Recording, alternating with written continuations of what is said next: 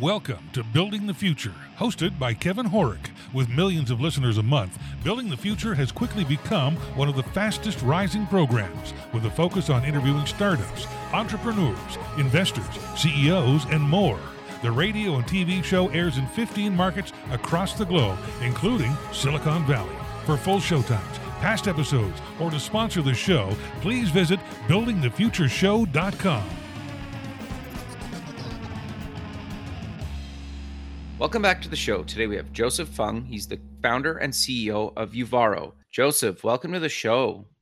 Thanks for having me, Kevin. I'm really looking forward to the conversation.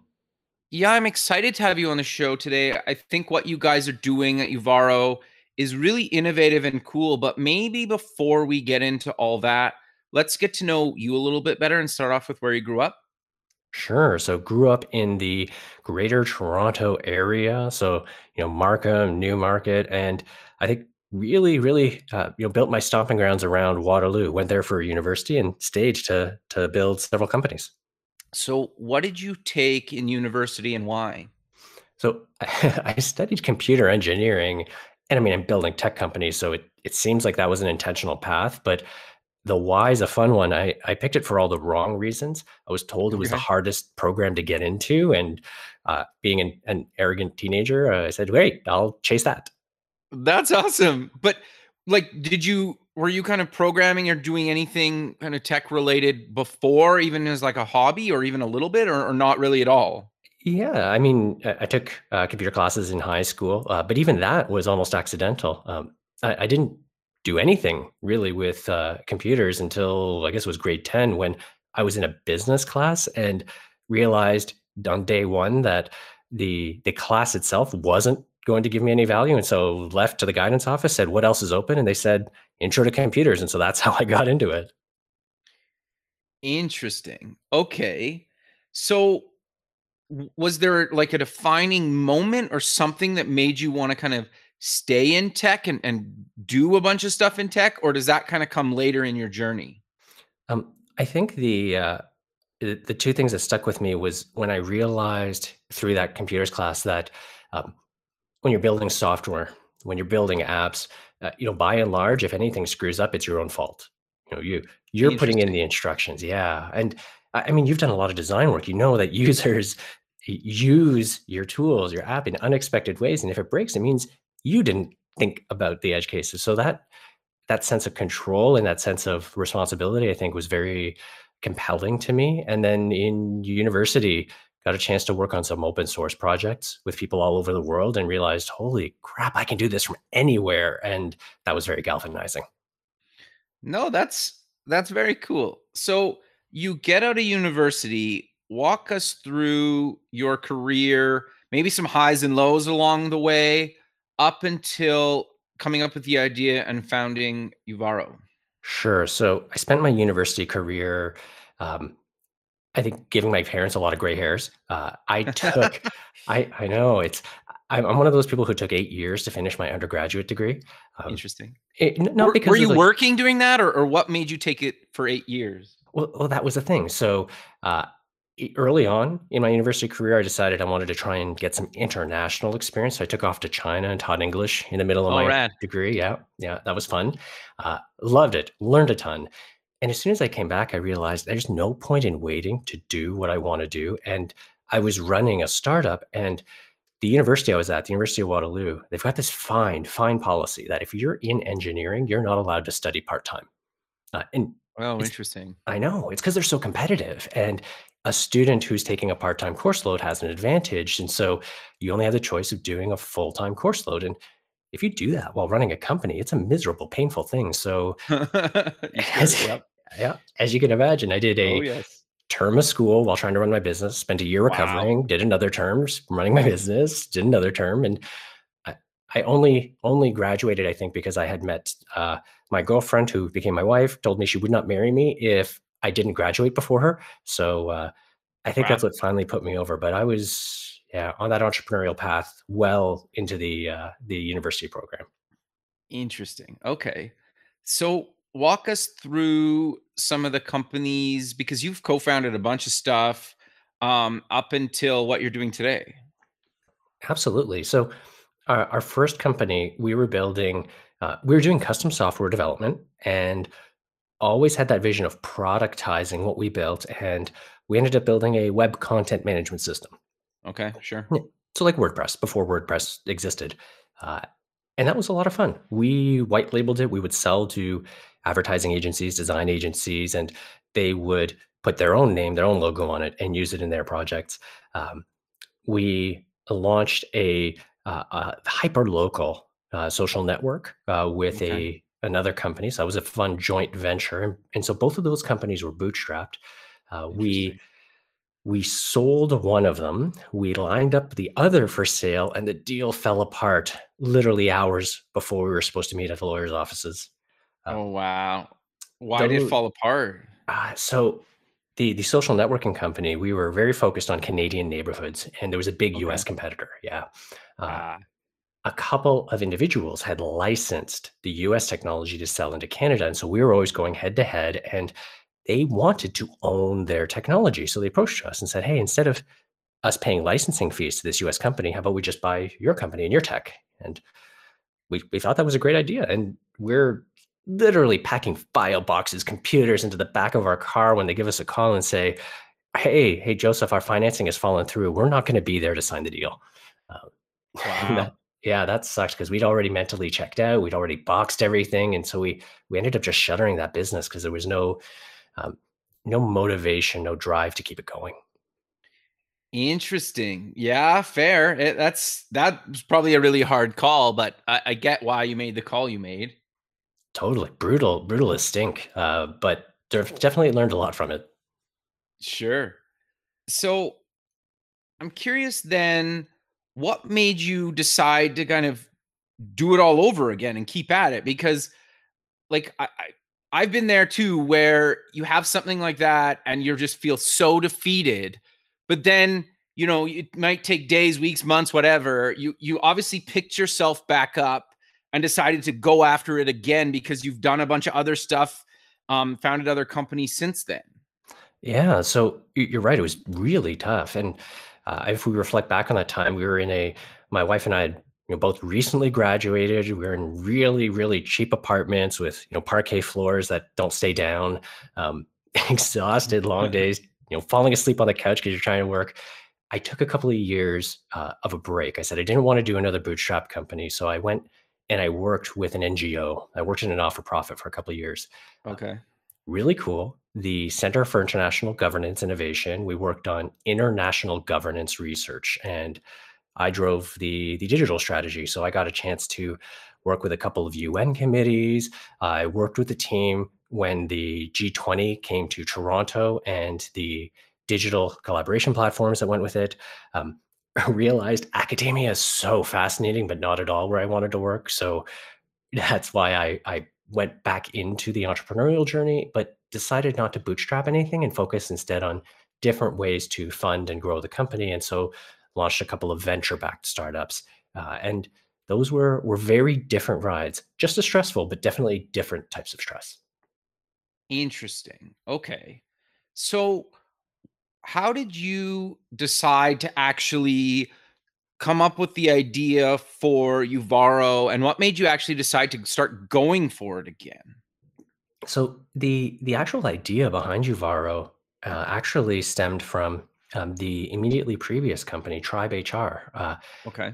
So when I was at the the NGO, I'd, I'd again I've run a couple of companies. I've been working at an not for profit that has its own you know politics and personal dynamics, and I realized you know I have such firm beliefs in how to build a great workplace. How can I really push that into a product? And so we built an HR platform to give people more control over their HR records. The, the real core, yeah, the core idea was what if your HR file felt less like a secret government file and more like your social media profile, something you control? Uh, great, great success with that. We sold that company to NetSuite. Uh, I stayed on for several years, but that desire to build, you know, great places to work, help people be independent and autonomous and fulfilled, never really left me or our founding team. So after a couple of years in NetSuite, we left and, and took another kick at the can and really came to it from that perspective of how do we enable and build how do we help enable people by building tools. And we started from a sales enablement perspective. So we've been helping salespeople grow and flourish because it is a tough segment. That group feels the pain the most. And we couldn't fully solve it with HR software, but we are able to solve it with some really cool tools and some amazing training. Okay. So, how did you come up with the idea for Uvaro and what exactly is it? Sure. So, um, Uvaro is a sales training boot camp.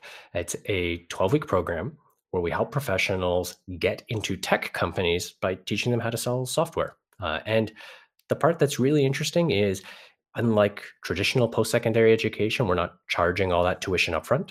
Uh, most of our students uh, finance it. We automatically finance over two years or over an income share agreement where they don't actually have to pay anything till they land a new full time role. Uh, so, super exciting. Uh, the real idea for you know where it came from, we were building tools to help make sales professionals more effective, uh, and had some really fun success. We were working with cool companies like you know Vidyard, Shopify, Zias, a ton of them. Sure. And with all of them, we saw the same problem. They were struggling to hire really effective sales reps. And as a founder who's gone through that that hiring process, and I'm, I'm sure you've seen this too, Kevin, it really sucks when you see remarkable people who have so much potential, so much skill, and they just can't get their foot in the door. Yeah. And it it's terrible. It's painful. And we saw this time and time again. Uh, and so we went to our resellers who were all doing sales training and we said, hey, you know, you sell right now, you sell your training to companies. You, you don't have a way to sell to individuals. Can we use some of your curriculum, your research, your thoughts to run a program for individuals before they get to a tech company? And they, they all loved the idea because we were, we were working with about 30 different sales training companies. And for them, this was a great way to get their message out, to help folks. And the idea of getting someone well trained on selling software before they get to the software company was just really an idea whose whose time had come. Uh, and then a global pandemic hit us, and everything took off like crazy. Yeah, sure. Like you, like obviously, like I'm not trying to say that COVID is a, there's nothing really good about COVID, but there's been like for you guys, like you guys were kind of at the right place at the right time for what you're doing, right? Because it's never been probably more important. And I think even after COVID, like so many people are going to need what you guys are selling because everything has been moving online for years and COVID just rapidly sped that up. Do you agree with that or what are your thoughts around that? Oh my goodness, 100%. Uh, and I, I think the real, the part that's so satisfying is that it's not really about our success story. It is really about those students. We've had people who have been hammered by the pandemic. They were we've had sure. bartenders, we've had pastors, we've had people who were selling solar door to door. We've had you know, people who are coming out of these roles in these industries who are just being crushed. And you know, when without a program like ours, they're, they're forced to you know sit at home. Hopefully, things open up back up. You know, it's that that waiting game and we see people transforming their careers and, and their lives uh, every single day and, and wow it's so rewarding to be able to to play a small part of that no that's that's very cool. So walk us through like applying to getting accepted to the program and then what happens when i'm done? Totally. So the the application process the program all of it is entirely online. Um, okay. the vast, vast majority of our students are here in North America. So Canada, US, but it's everywhere from the southern tip of Florida to Winnipeg to, you know, Vancouver to New York City. Very uh, cool. It, it is so much fun. The, the diversity in our classes is a blast. Uh, but the application starts with a, an online form. It's, you know, on our website, a big red apply button. Uh, we get about, you know, 2000 people a month who, who start that wow. form. I know it, it's, it's a real real indicator that the uh, the industry is going through huge growth, but that the need is really there. After a conversation with our admissions team, uh, going through the requirements, the load, a, a, lot of folks don't internalize what it means to participate in a program like this. It's it is intense. It's two hours a day, five days a week for twelve weeks. That's a lot of time. Uh, we we run our online classes. We start a new one every month, and they spend time in the class building those sales skills, but also the the interview and the career coaching skills. Because it's funny, sales people have ideas of sales and they think about pushing a product. They think about uh, you think about Mad Men, you think about Wolf of Wall Street, and Sure. yeah, selling technology is not at all like that. It's it's like uncovering problems and and matching your solution to a problem. And we spend a lot of time helping our classes match their personal motivations to the types of problems and solutions different companies sell. Um, it- to give you give you an example, uh, I mentioned we we had a one of our our students was a pastor, twenty years as a pastor. Wow. Uh, I know you, but if you think about building that skill set of talking to people, getting to know them, Sure. uncovering pains, that's that's what selling is. And when he realized he wanted to, you know, help businesses, people, employees also feel fulfilled and do things they couldn't do before, he actually landed a role with a, a security and uh, requirements management company. So a company that you know sells software to help their customers manage their own sales processes. And on the one hand, you think, wow, that's very far from what a you know pastor would be doing. But on the other hand, it's still digging into problems, humanizing it, and actually solving them. And he came to us a few weeks into the program and told us he'd never felt more human. And Interesting. It is so rewarding. And that's what selling technology is like. And do we spend a lot of time on that human element, that personal journey. And uh, our classes end up building these really tight knit networks. Uh, and the reality is that helps them later. That helps them with jobs, with roles, with selling in the future. So that network building is a huge part of it. Sure. No, totally. Well, I, and you could tell me if you don't you disagree, but realistically, I think a network is arguably the most important thing, or at least in the top three, maybe top five things that you can have. Right? Oh, absolutely. And we see it right now. Our our our classes are referring each other in to new roles. So it helps them get their foot in the door. They see it in in selling, they see it in understanding a space. Uh, I've seen grads, you know, reach out to other grads saying, Hey, I need to understand your industry better. Can I can I, you know, buy buy you a virtual coffee and, and pick your brain? And cool. Yeah, that's safe space, a safe space to learn, a safe place to fail. Is it, it feels great to to offer that, but it's also so cool to watch. Sure. Uh, yeah, I can imagine. That's that's really cool. S- But I'm curious. So, what do I need? Do I need any previous education to apply? And and what are you looking for in the people you actually accept into the program? Yeah, great. That is a great question. A lot of people come to us thinking, "Hey, do I need to know technology already? Do I have to be a salesperson already?" And the answer is no to both of those. Um, the reality is, selling skills are a, a learnable skill. Uh, so, yes, if someone has customer-facing experience, they've been a bartender, they've been in sales in a different industry, those are all helpful. You'll you'll learn the material faster. It is an advantage. The requirements, the things we're looking for, are more about the ability, the opportunity to learn. Uh, so things like, are you comfortable or are you open to the idea of getting outside your comfort zone? You know, are you, do you recognize the the level of professionalism, the attention to details that are necessary to succeed? Uh, and so our our intake process, our selection process, we cover things like one of the interviews happens on Zoom, so you get a chance to try the technology and know what it's like to be on a video call. Uh, we do a personality profile, uh, not because that you know gets you in or gets you out, but gives you a chance to use technology, leverage that in the class as well as in the the actual interview process.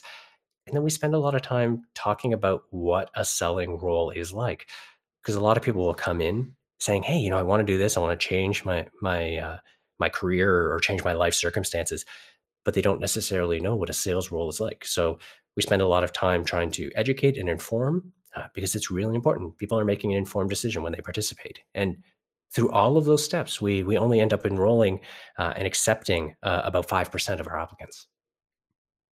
Interesting.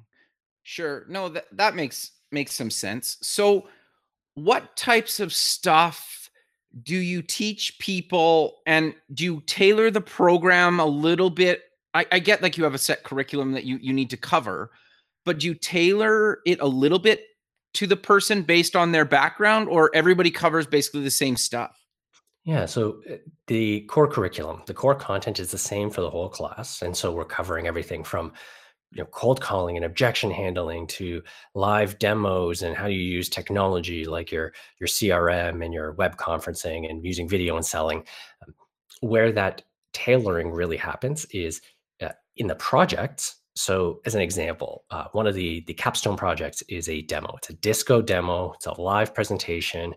Super challenging but they get to pick their product. And one of the things we coach them through is not just to pick a product they're familiar with but let's actually help you pick a product whose existing business goes to market in a way that suits you best. So, if you're the kind of person who really thrives in being a specialist in a very defined function, well, let's pick a more mature company, you know, maybe something like a NetSuite, uh, yeah, where, yeah, exactly, with a selling motion, you get very specialized. Or if you thrive in being a generalist, you know, figuring out problems when the the definition is really vague, well, let's pick a small or mid-market product like a Vidyard or or even a Slack where you'll have to do the first call and the contract signing. Um, and then that and the career coaching is heavily individualized. So yeah, we see people step into more junior SDR roles because they want that development path. And then we see people coming out and stepping into more established account executive roles because that's a better path for them. Uh, and so each individual journey is different, even though we do cover the fundamentals to make sure everyone has a strong foundation. Got you. Okay. No, that's that's very cool. So I I complete the 12 weeks. Mm-hmm. What happens now?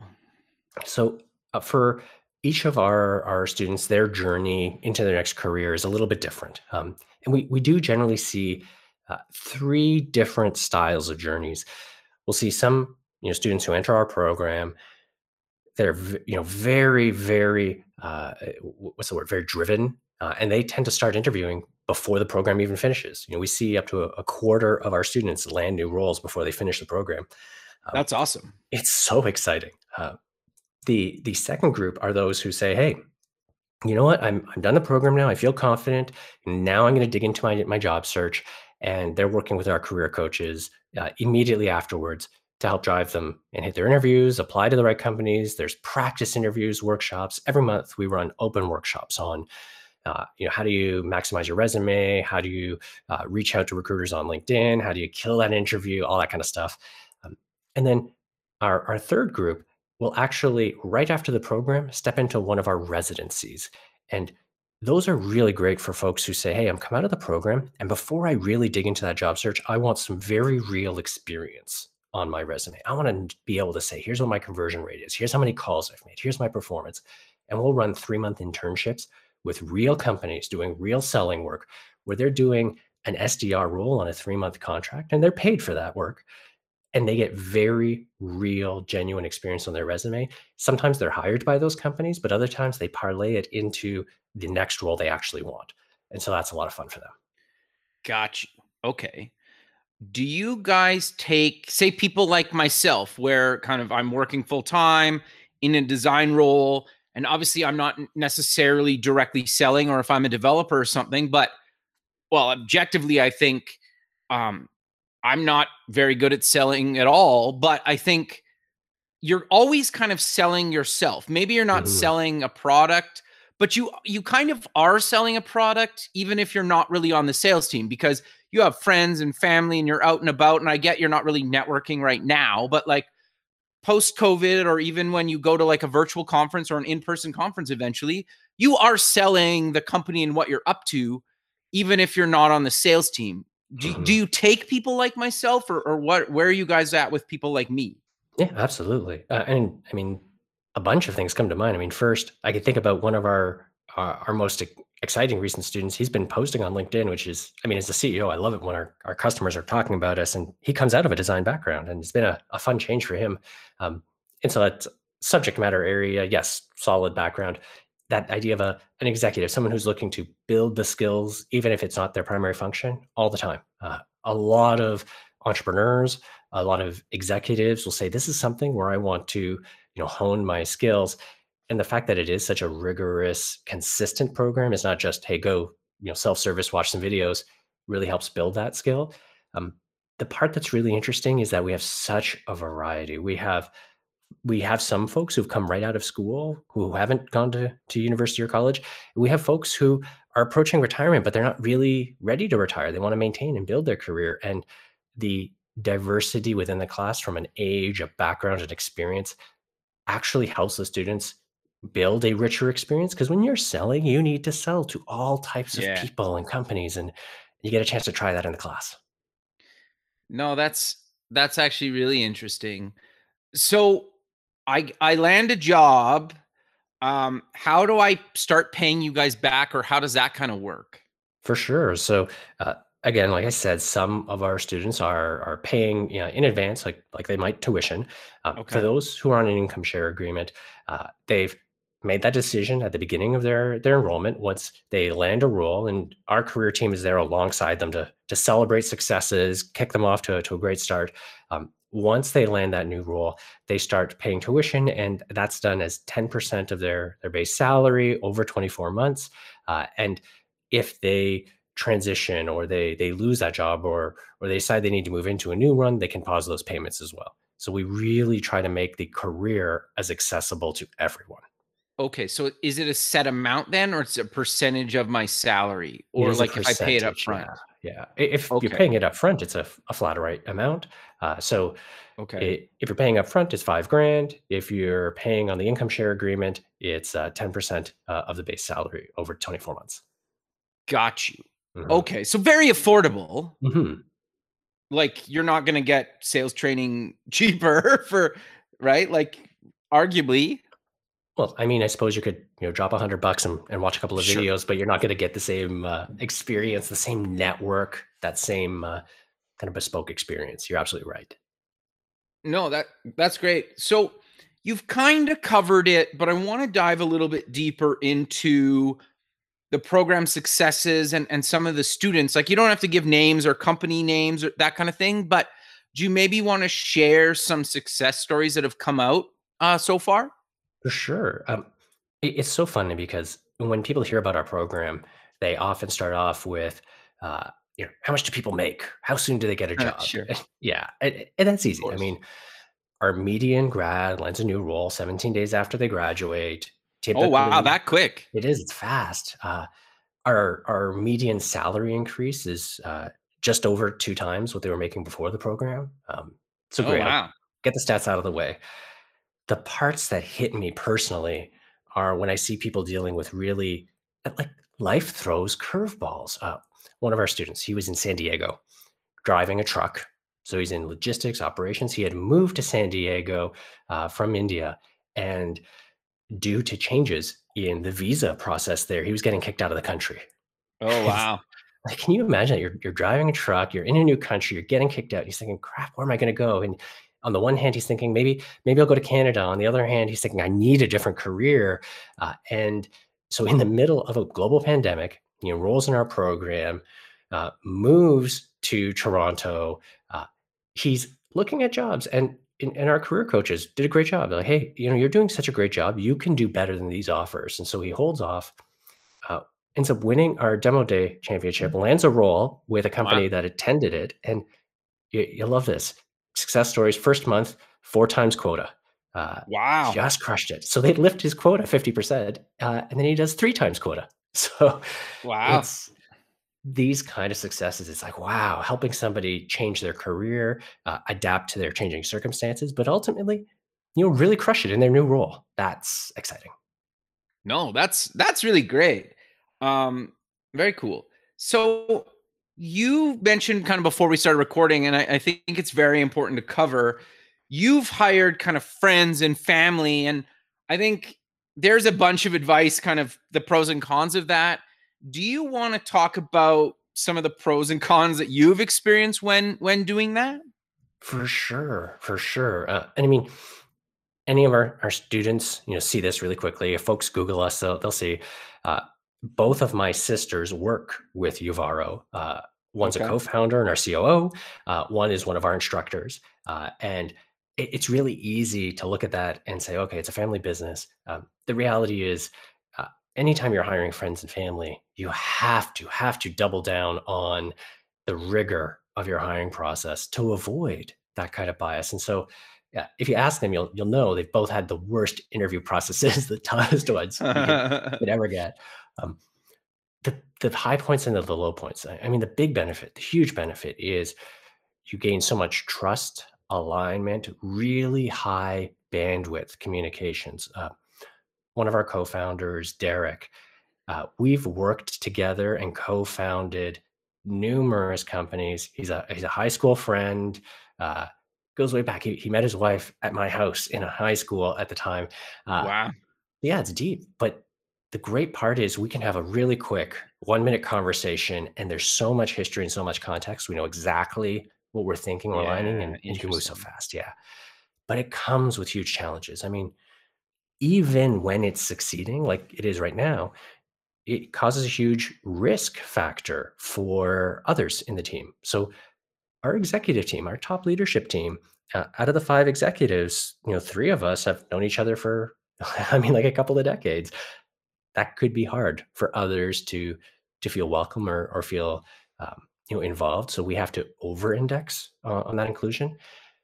And then other times, uh, especially if you do it early, you don't know what it takes to to avoid the mistakes. You can do things the wrong way. Um, the first time I'd hired a friend, we we'd hired him as the first salesperson in my first company, and he was my roommate at the time, and he did a great job. He was really a, a fantastic salesperson, very outgoing, very engaging, representing the company when we had no sales structure at all. But when it stopped working, I did everything wrong, you know, from things like, you're going to do this because I'm the CEO, those kind of comments, or right. not even properly terminating him. It was terrible. We ultimately, like, I hate saying it, but we effectively ignored him until he stopped coming into work. It was wow. the worst way to manage somebody. And I, mean, we were still roommates at the time too. Like, wow, uh, that was, that was a tough process. Did you guys ever reconcile? Um, we've stayed in touch uh, okay. loosely. We're in different cities now. I don't sure. think we ever fully uh, repaired that dynamic, and and it's tough. Uh, yeah, for sure. Yeah, interesting. So I, I, think there's somewhere we've had to go through that kind of a like a, a separation, and it's worked out okay. Uh, and with others where where it hasn't. Sure. So I'm curious though, with friends and family not saying like you've taken money from friends and family maybe you have maybe you haven't to like invest in a company or or start something up mm-hmm. but like i think one of the biggest challenges with hiring friends and family or getting investment from a friends and family is the whole money situation right like even mm-hmm. what to mm-hmm. pay them salary or bonuses or take investment like what are your thoughts around that or experiences around that um yeah, that is such a good question. So, so first off, so that listeners and you have the context, I have. I've taken you know money from friends and family. I've hired friends and okay. family. Um, I've lost the money that friends and family sure. have invested. Uh, so, and uh, so I say this from having gone through it. I think it's really important as an entrepreneur to ask yourself the very difficult questions before you get into the situation, and then hold yourself to it. Uh, you know, things like, what are you going to do when, not if, but when you don't have the money in the bank to make payroll. Um, right. What are you going to do when you look at the, the bank balance at the end of the day, something happens, the business closes, and you can't return money to your investors? You have to ask yourself exactly what you would do and commit to it before you're in the situation. Because when emotions are high, it's really tough to make the right call. Um, for me, that looked like, yes, paying back family years after a business closed. Um, for me, that looked like when we sold the the most recent company, uh, Tribe HR, out of my own equity, my own take, dispersing that to employees or investors to uh, you can't see my fingers, but the scare quotes make right something right. that wasn't documented or cleared up earlier, and those were very easy decisions. And I never had an investor or partner argue with those decisions because I could speak about them with conviction, because I'd asked myself those questions before we got there. No, I, I think that's actually really good advice. The other thing too is, and you can tell me your opinion on this, it's like you need to figure out if like the value of that friendship, right? Like sometimes no amount of money is worth risking a friendship. Sometimes it is. I also think it really depends on the personality of like say me and you like if i'm taking money from you and we've known each other for 20 years for example which we haven't but like if we Mhm. did like the value of that friendship like there's a chance that it could be fine get better but there's also a chance that it could we never talk again right Mhm. And it's hard because until somebody's in those situations, eh, so uh, eh, for example, uh, people will think through, hey, if I ever get fired, here's what I would do. But if you Sure. haven't been in that situation, you don't know for sure if you'll stick to those guns. Um, and it's tough because even if you're if you're founding a, a company with a friend, if you're in taking investment money from a friend or hiring a friend, you can say all those things like, hey, this might not work out. You know, how are you going to be? How are you going to do this? Will we still be okay? And everyone goes in with the best of intentions, but people don't always know how they'll react, and you can't hold that against them uh, because it's these are tough situations, and and tempers get hot. And you know, I've, I've been on that receiving end. I've invested in friends' companies where they've had to call me up and say, "Hey, we're we're wrapping up the business, and once it's all done, we'll disperse the balance, but it's going to be next to nothing." Uh, and I'm sorry for that. And it sucks. It, it really sucks. Sure. But you know, when they're on the other end, they're they're not actually worried about the money as much. They're worried about that friendship, and it's it's really important that you exercise those empathy muscles in those tough conversations. Sure. But I also think, and you could again tell me if I you disagree, is like if you're investing in a friend or family, you need to invest what you're willing to lose. Like obviously you want them to succeed. Like, Mhm. but like if you're gonna like mortgage your house or like you know get rid of all your savings to invest in somebody, friend, family, or or even just like somebody you just met, you know, because they, they have a good idea or you think they have a good idea, like you need to be willing to lose that money and almost expect to lose it. And then if you get it back or you make money, you're you're gonna be over the moon, right? Like that's kind of the mindset I've always had when doing that kind of stuff. Do you agree, or what are your thoughts around that? A hundred percent. Uh, And in fact, I'd go so far as to say, if you're doing any kind of an investment in a startup, whether it's friends Sure. or family, you, you got to be ready to to lose it. So it's not for the faint of heart, but also not for those who are going to mortgage their their entire life savings on it. Um, I, I think you hit the nail on the head. It's it's really about the expectation mismatch. Uh, and I I shared that one example. I'd invested in a friend's company, and there's nothing coming out of it. That happens. Um, Sure. On the flip side, if I think about the the investment or the money thing that's caused me the most stress or frustration, uh, it's where I had lent uh, another entrepreneur, uh, someone who I consider a friend, uh, who in a much smaller amount, and it was one of those moments where they're they're saying, "Hey, I can't make payroll. I need to to borrow a bit of money to make sure we hit payroll. It's really just a couple of weeks. The biggest client, the government of Canada, is just late on getting the check to us you know, can you can you flow payroll? And the understanding was a quick, you know, like one month loan. Uh, Sure. And due to unforeseen circumstances, it turned into a two and a half year, multiple attempts to repay, but failures, and, and ultimately not getting it all back. And yeah, the dollar value was smaller than how much I usually invest, but the mismatched expectations, you know, between what the intent was and what the outcome was, that's where it causes the frustration and pain. And so, yeah, on both sides, being prepared to lose it and being honest about what you would do if you're going to lose it, um, that's important. No, that's that's actually really good advice. Um, but we're kind of coming to the end of the show.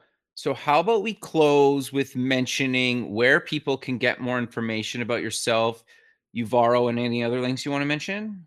For sure. Um, people can always hit me up on social. I'm on most social media channels at Joseph Fung.